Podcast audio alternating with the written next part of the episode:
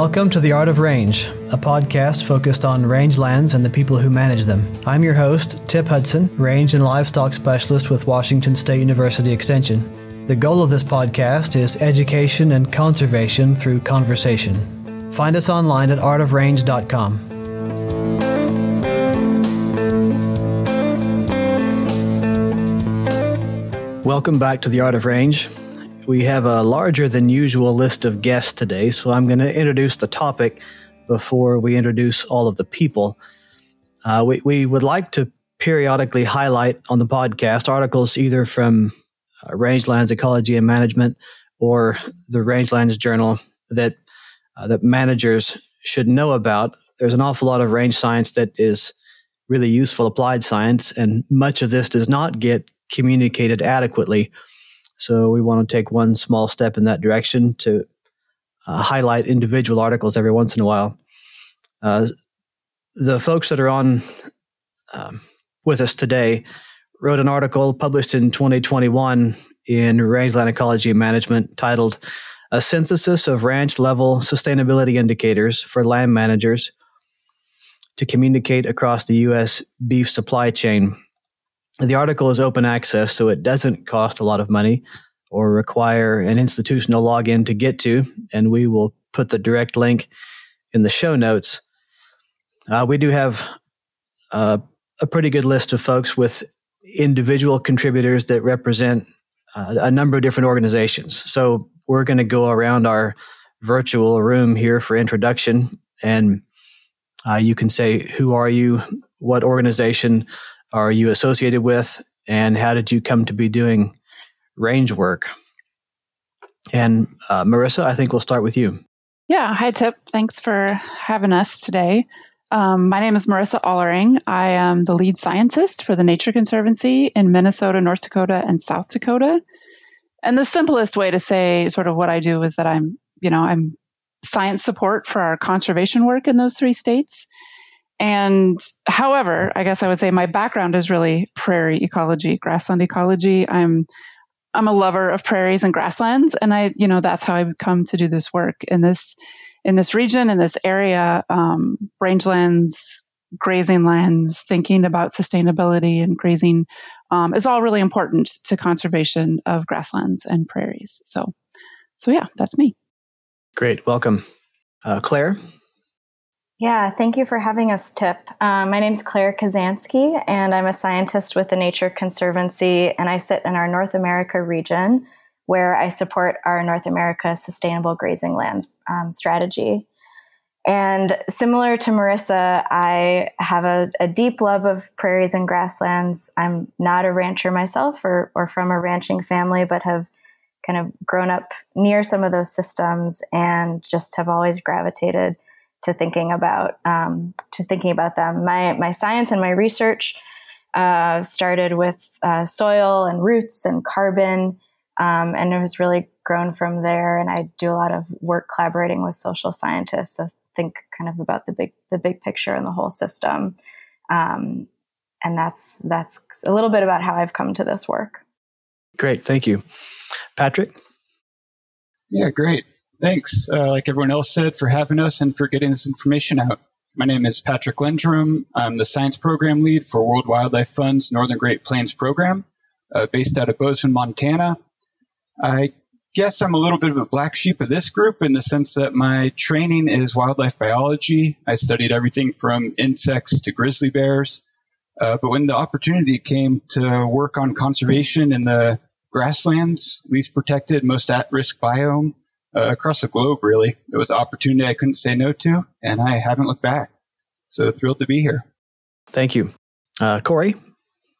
Yeah, thank you. My name is Corrie Knapp, and I work as an assistant professor at the University of Wyoming in the Haub School of Environment and Natural Resources.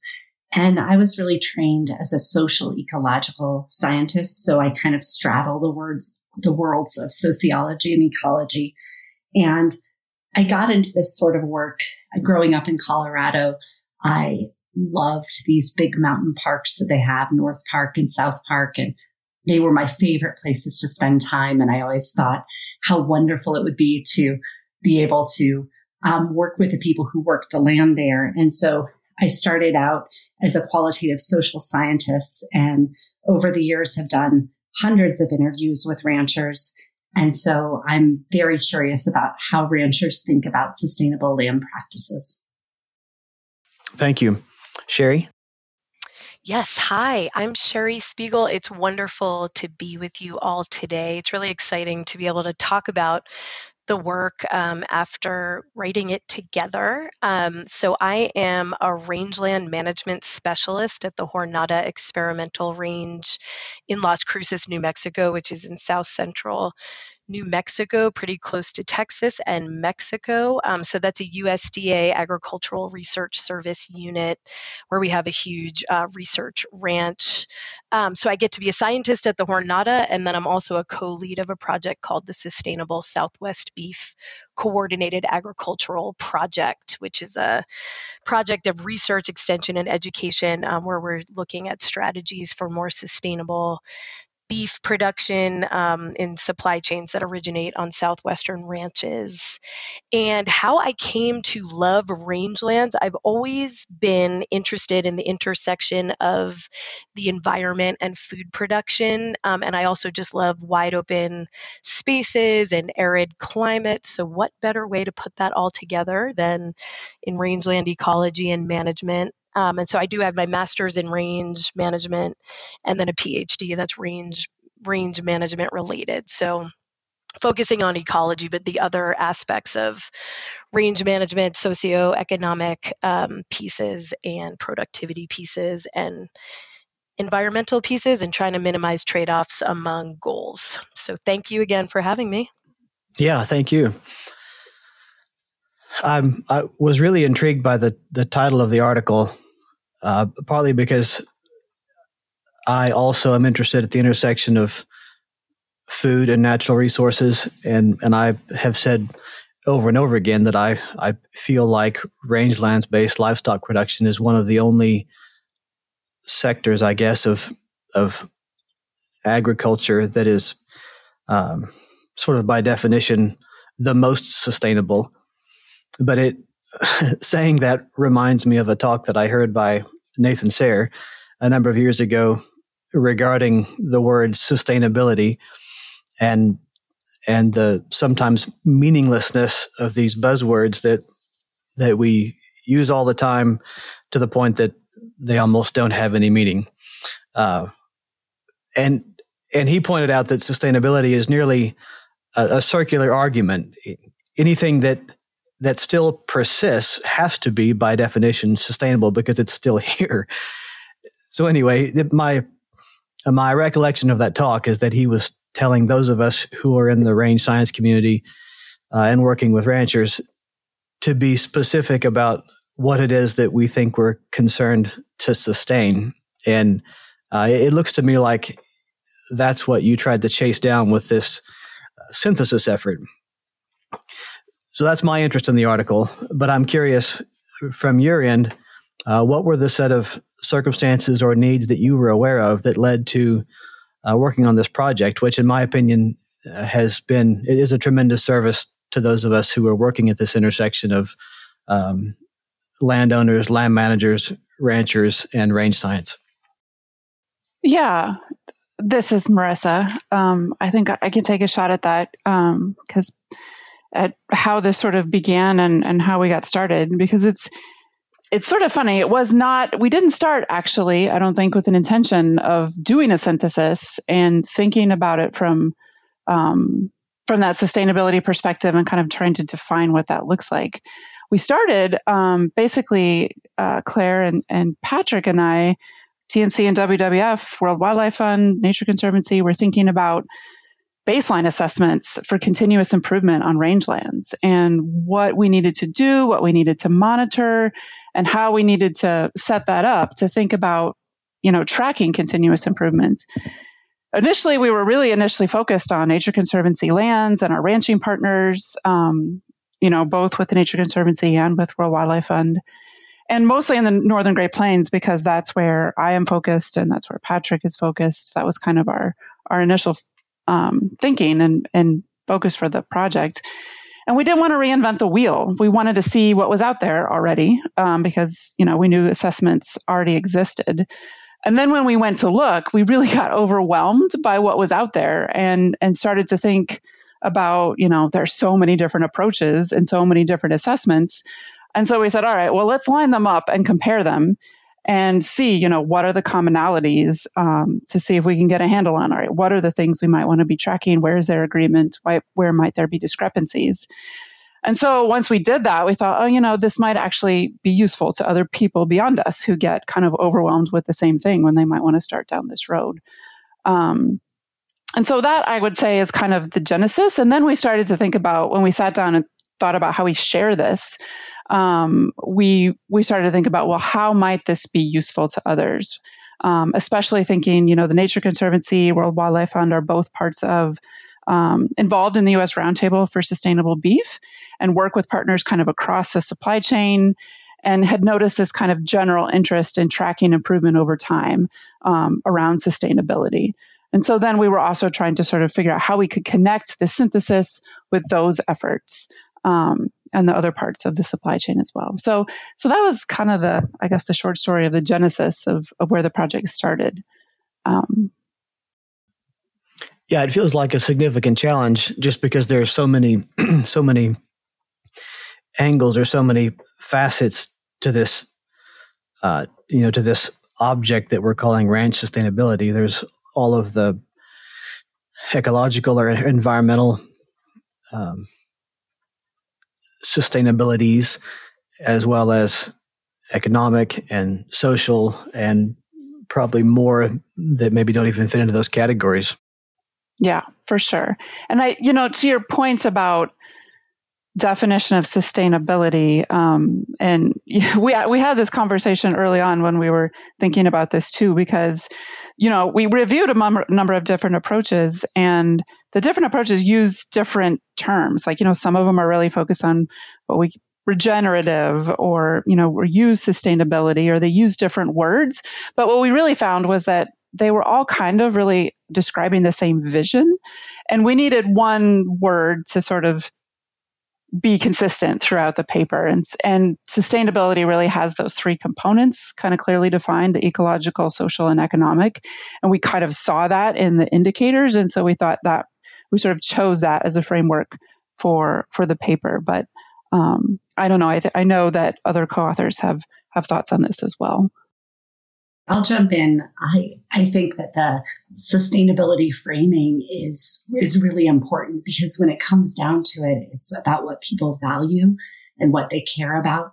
And so when we think about this kind of three-legged stool of ecological, social, and economic, really what we measure is what we pay attention to. And so, in my view, what we've assembled in this paper is excellent. It's a really rich set of commonly included indicators. And it also shows where there, there are gaps that need to be filled or where maybe certain values aren't being uh, incorporated enough in that process. And so I'm kind of excited as this for this as a stepping off point too, to think about more participatory community level workshops that could help to tease out how various stakeholders value different attributes of sustainability in different systems.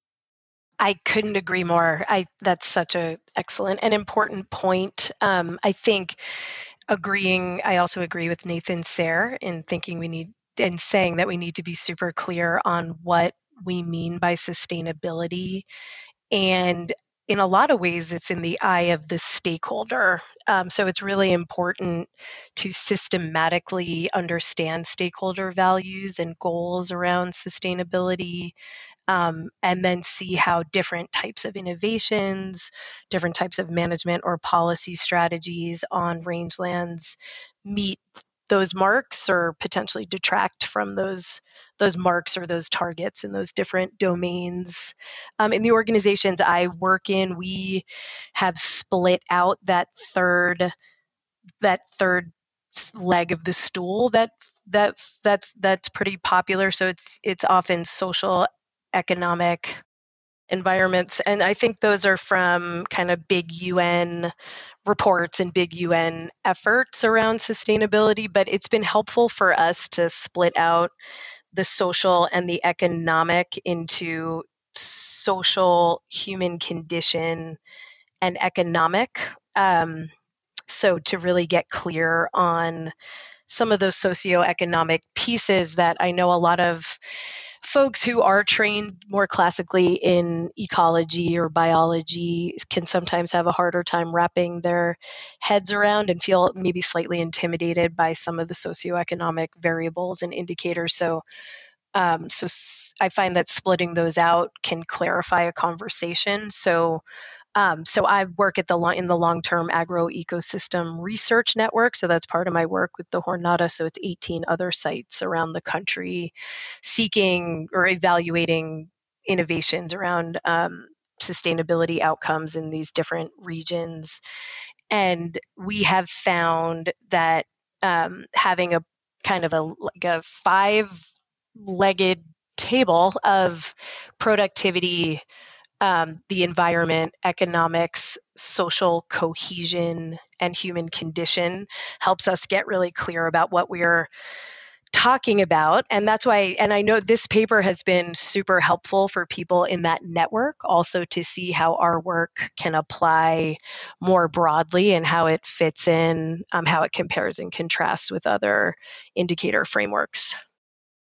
Yeah, I think the broad list of organizations represented by the authors seems to be uh, speaking to that somewhat. You wouldn't expect that the World Wildlife Fund has the same interests as the Savory Institute, as the Bureau of Land Management, as the Noble Research Institute.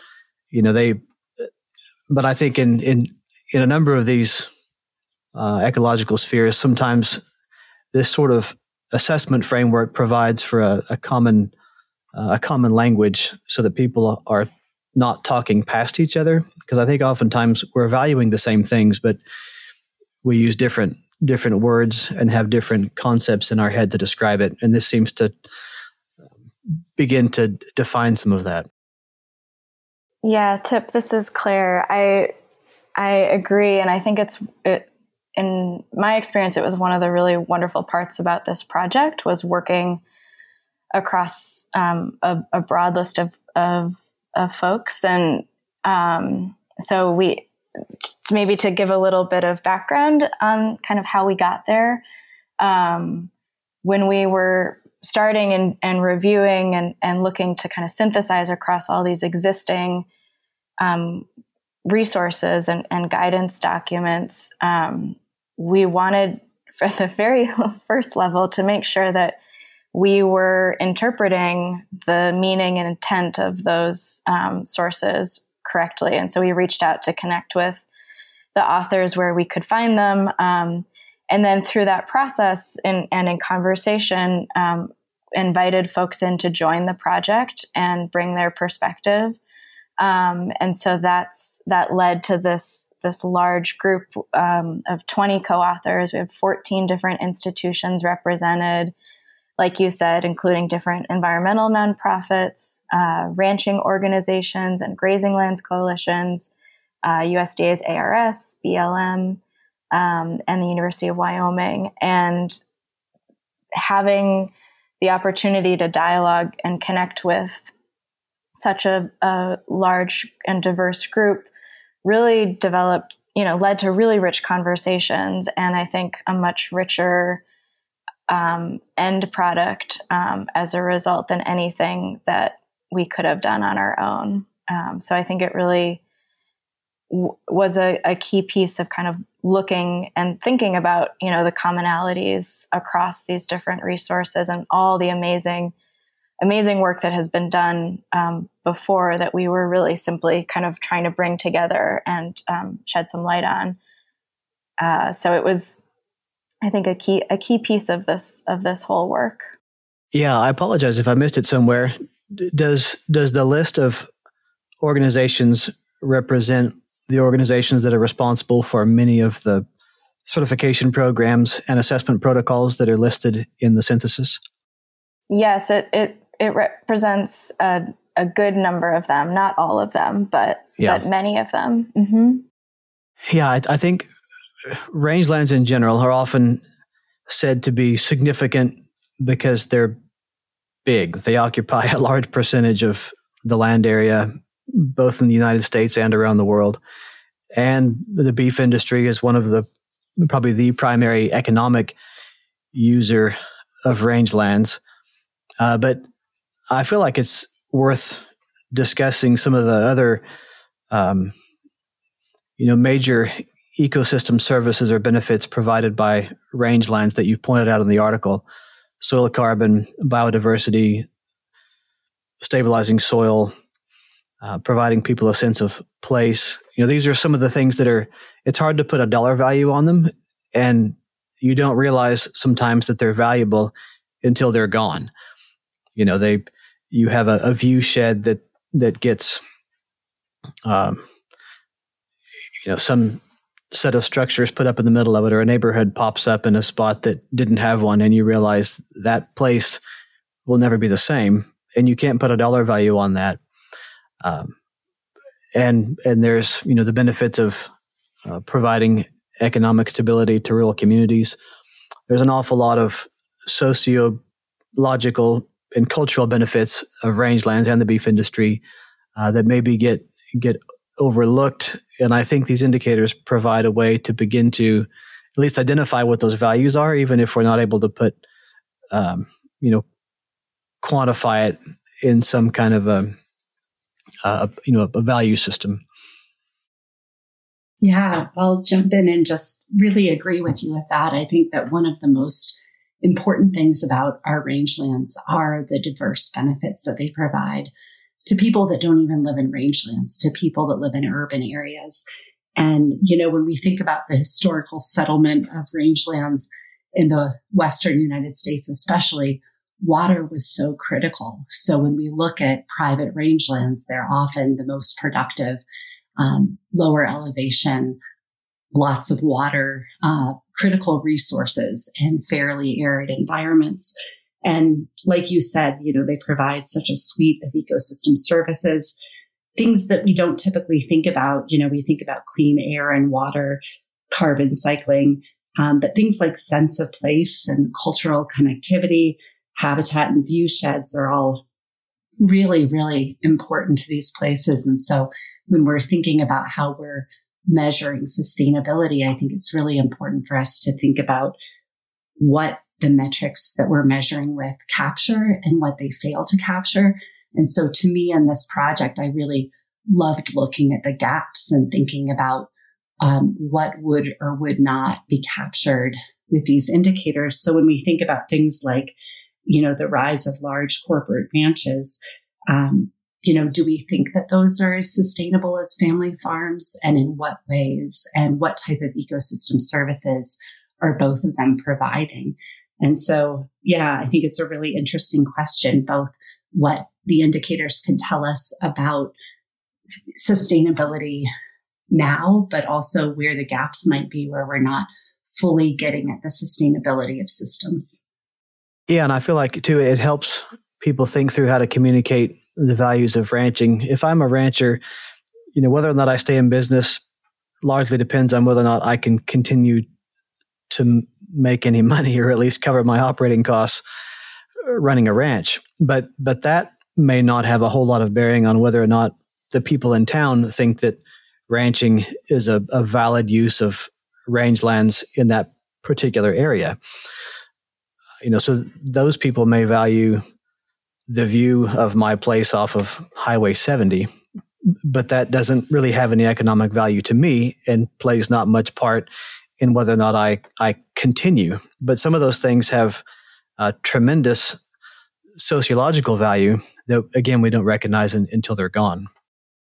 The importance of connecting links across the supply chain and helping consumers to understand the role of ranching and the role of rangelands in beef production, I think is a really important um, job for scientists, for extension folks, for all curious consumers and interested consumers and citizens um, and those working in rangeland communities. I think that just consumer awareness of how the ecosystem services or cultural services that we value on rangelands are really part of that whole supply chain, um, I think is quite important for the future of sustainable agri-food systems and here i go using that sustainable word again uh, without defining it necessarily but with agri-food systems that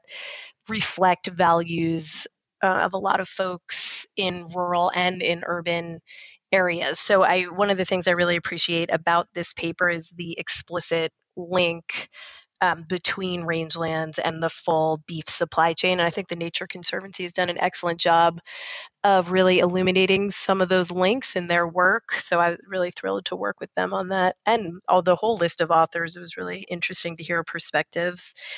And that continues today. Um, but yeah, this, I think, kind of consumer awareness and just general understanding that the beef on your plate actually you know came with a whole packet of of services with it. And that's why it's important to look at all those different domains, I think, too, of sustainability. Yeah, let's get into that a bit. I may have beat around the proverbial bush a little too long, but in the in the article, uh, toward the end of the uh, toward the end of the introduction, it looks like there's some purposes listed. Uh, so I want to know: are, uh, is this what you were aiming for with the article. We've talked about it a little bit. The object, one of the objectives was to understand what measurements are currently being used to track rangeland health and various kinds of sustainability of management, uh, as well as indicators for social and economic health as one purpose. A, I guess a corollary purpose is to equip ranchers and range managers with the tools necessary to measure and manage and communicate uh, these sustainability concepts and then and then thirdly to identify some of the gaps in indicators that require some further development. Is that an accurate summary of uh, what the goals were?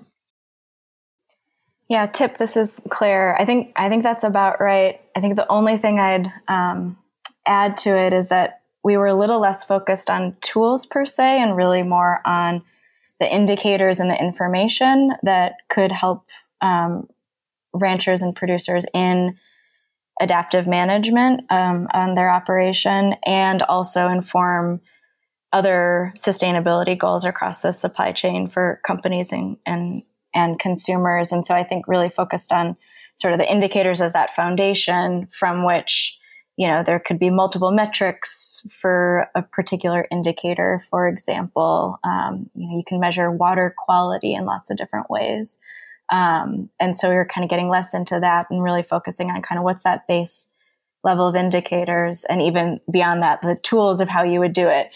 Um, there's lots of different ways um, and resources there. So we were kind of starting at that ground level of just like, what's that um, commonly understood view of those key indicators um, across all these different resources and organizations providing guidance. Yeah. I'm not sure how that what's the best way to go about this, but I, I think it'd be worthwhile to talk through some of the certification programs and the uh, land health protocols that you used in the synthesis, and that should lead us to discussing uh, have a discussion about the indicators. What was the process of of uh, going through this?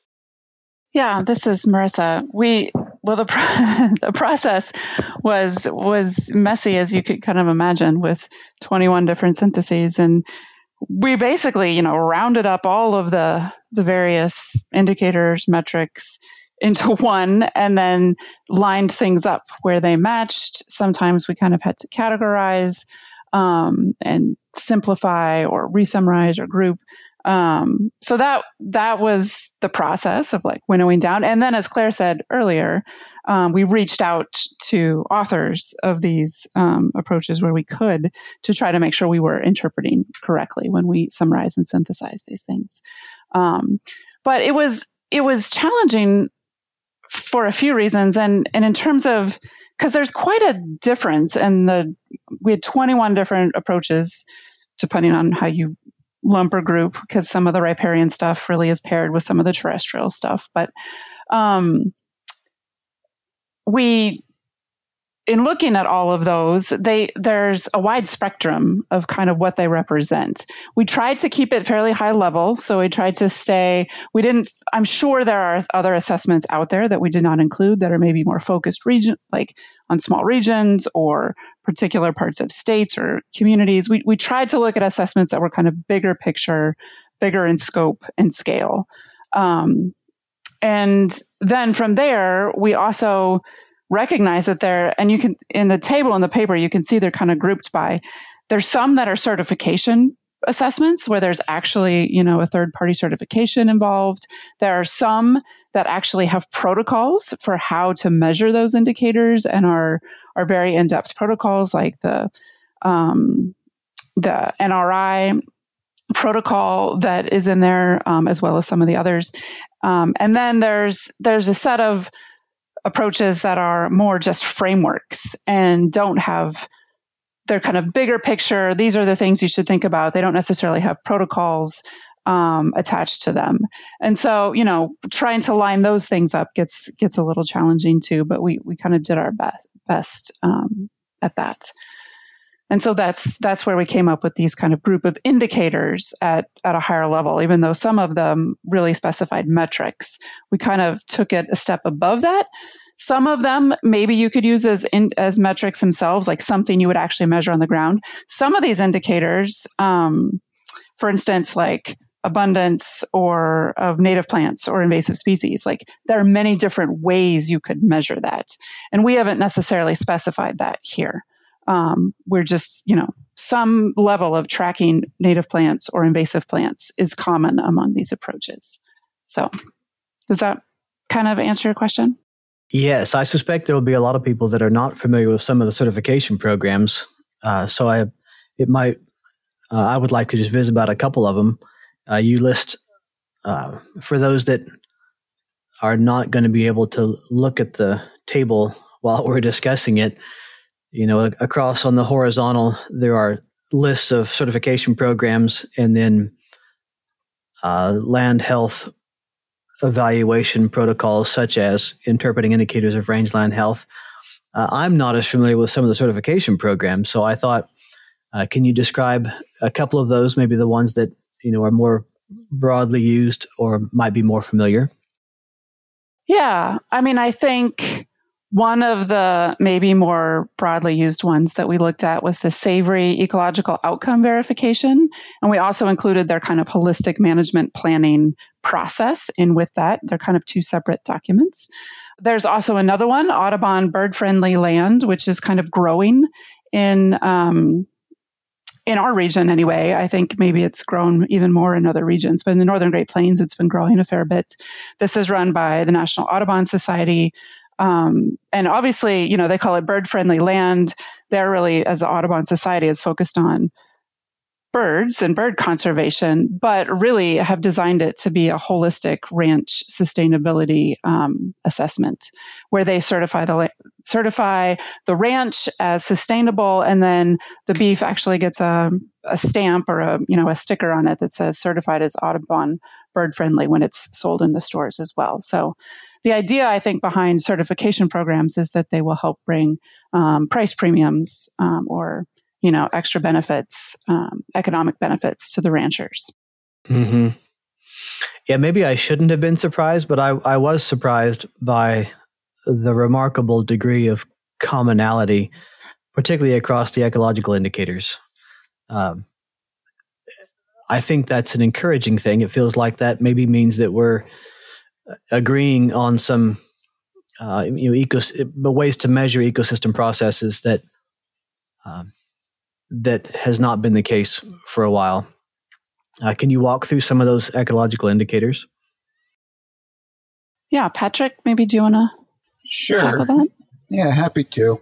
Um, or at least I'll start with it and see who else would like to chime in. But uh, I agree um, tip that it's great to see that there is some cohesion and agreement, um, particularly on those economic indicators. But I'll also say what surprised me is that we identified over 180 indicators um, across these 21 assessments. And personally, I didn't expect that large of a variety. Wow. Um, yeah, exactly. so it, uh, without sort of a core set, it is easy to get distracted and be measuring different things and maybe not be able to tell that cohesive story. Um, so as we went through those and pulled out really what are the most commonly used indicators, we did find about 12 ecological ones that jumped out. Um, and again, I think it's important to note that, like we said, this was a synthesis. These are not ones that we are saying are the ones, but they were the most commonly identified ones that have a, a good bearing on ecological health and ranch sustainability at that ranch level. Uh, for the ecological ones, they really boiled down into sort of four big buckets, I'd say. Uh, there's vegetation, soil, water, and biodiversity. And those are intermingled, of course, depending how you talk about them. But really, what those broke into was plant abundance, diversity, and productivity of both native and non native or invasive species. Uh, ground cover was another overarching theme. So, bare ground or litter depth uh, within that ground cover category. And then we're hearing more and more about the importance of soil, the building blocks, right? And that's shown too in these different assessments. Uh, so soil carbon was one of those, um, soil stability as well, or erosion, and then soil compaction or bulk density were really sort of the three top soil indicators that jumped out to us. Uh, for the biodiversity piece, that can obviously include plant diversity, but if we think of that from the wildlife side, um, that was a little more general. I'd say it's really what are those animal species of interest to the ranch or to the audience that you're communicating to. But uh, a main one that was throughout most of the assessments was grassland bird diversity and abundance. Uh, we know that birds can be great indicators of ecological rangeland health, reflective of grazing management patterns, of habitat patch size. Um, so grassland birds was a big one there. And then from the water side, we also identified water retention or water infiltration as being an important one, and then water quality as well. And I think uh, Marissa mentioned earlier the importance of riparian condition. So that's our, our final ecological indicator. Um, and riparian condition, as we all know, it's uh, favored area by livestock, and it's also an area that can uh, provide habitat for 70 to 80 percent of the species diversity in rangelands. So a critically important one to pay attention as well. Um, but again, these are all sort of site ranch specific. Some of the ranches might not have those riparian areas. So these all need a little flexibility when interpreting them. Um, those ecological ones, important for ranch level sustainability. We're going to keep throwing that word out throughout this uh, interview here. Um, but it's also important when you think about the entire supply chain too. So there, it's useful to be able to communicate these ecological indicators. Um, if you're talking about the climate, water, biodiversity benefits of uh, sustainable or regenerative, whatever buzzword you want to use, grazing practices, um, in those cow calf operations in particular. Uh, so those were really the, the 12 ecological indicators. And then throughout this assessment, we also pulled out eight social, socioeconomic indicators as well. And those really had less consistency. Um, and that is, is one of the gaps that we identified too. But of those eight socioeconomic indicators, uh, the first one I'll talk about is forage utilization. And we went back and forth. Is this an ecological indicator? Is this a social? Is it an economic? And really, we felt it was one that ties all three of those together.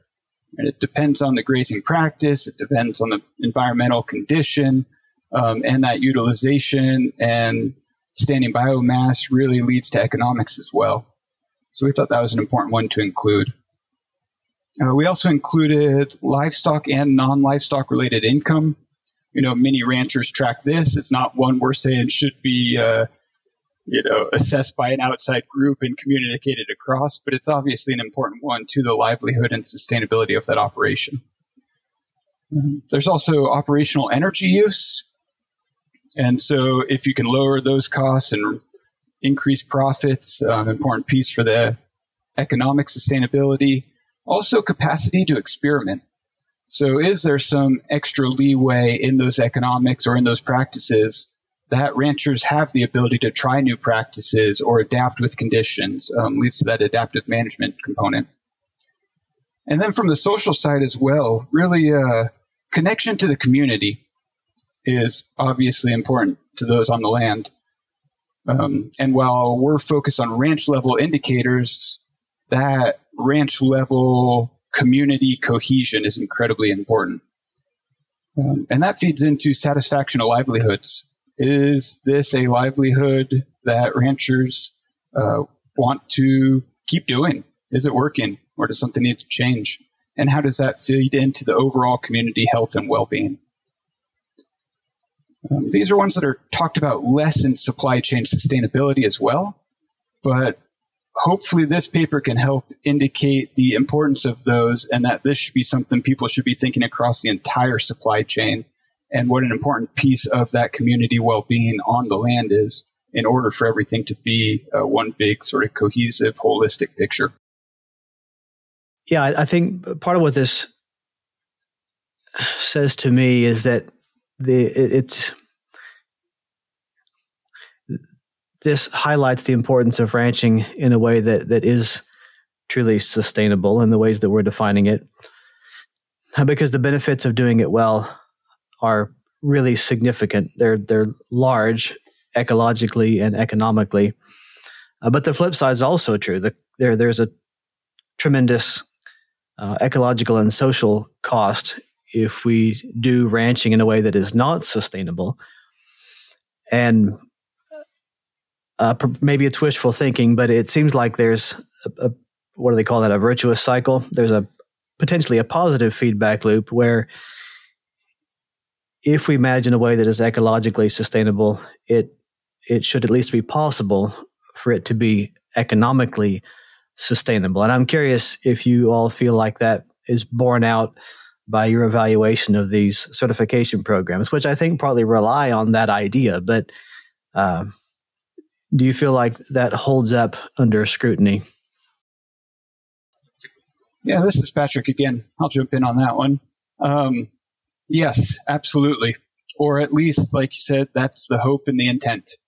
Um, we talked earlier about this sort of three legged stool or maybe five legged stool, might be a little more resilient. Um, but you pull one of those pillars and the whole thing collapses. And I think that's pretty well understood and recognized. Um, the intricacies of those relationships might be less well understood, or what thread can you tug on and the stool still stands, or which one, you know, like a Jenga board, you push it out and the whole thing collapses. Um, but overall, our our understanding and going through this process and why all three of these sustainability measures need to be a piece of this is because they are so interconnected. Um, the rangelands, grasslands are incredibly resilient. You know, they've evolved with disturbances, fire, grazing, um, droughts are nothing new. But at some point, they do hit a tipping point. And so the, the hope is that by monitoring and measuring over time, um, changes can be made before those tipping points are reached. And that feedback loop keeps the sustainability um, from a social and economic piece in place as well. Thank you for listening to the Art of Range podcast. You can subscribe to and review the show through iTunes or your favorite podcasting app so you never miss an episode. Just search for Art of Range. If you have questions or comments for us to address in a future episode, send an email to show at artofrange.com. For articles and links to resources mentioned in the podcast, please see the show notes at artofrange.com. Listener feedback is important to the success of our mission, empowering rangeland managers. Please take a moment to fill out a brief survey at artofrange.com. This podcast is produced by CAHNRS Communications in the College of Agricultural, Human, and Natural Resource Sciences at Washington State University. The project is supported by the University of Arizona and funded by the Western Center for Risk Management Education through the USDA National Institute of Food and Agriculture.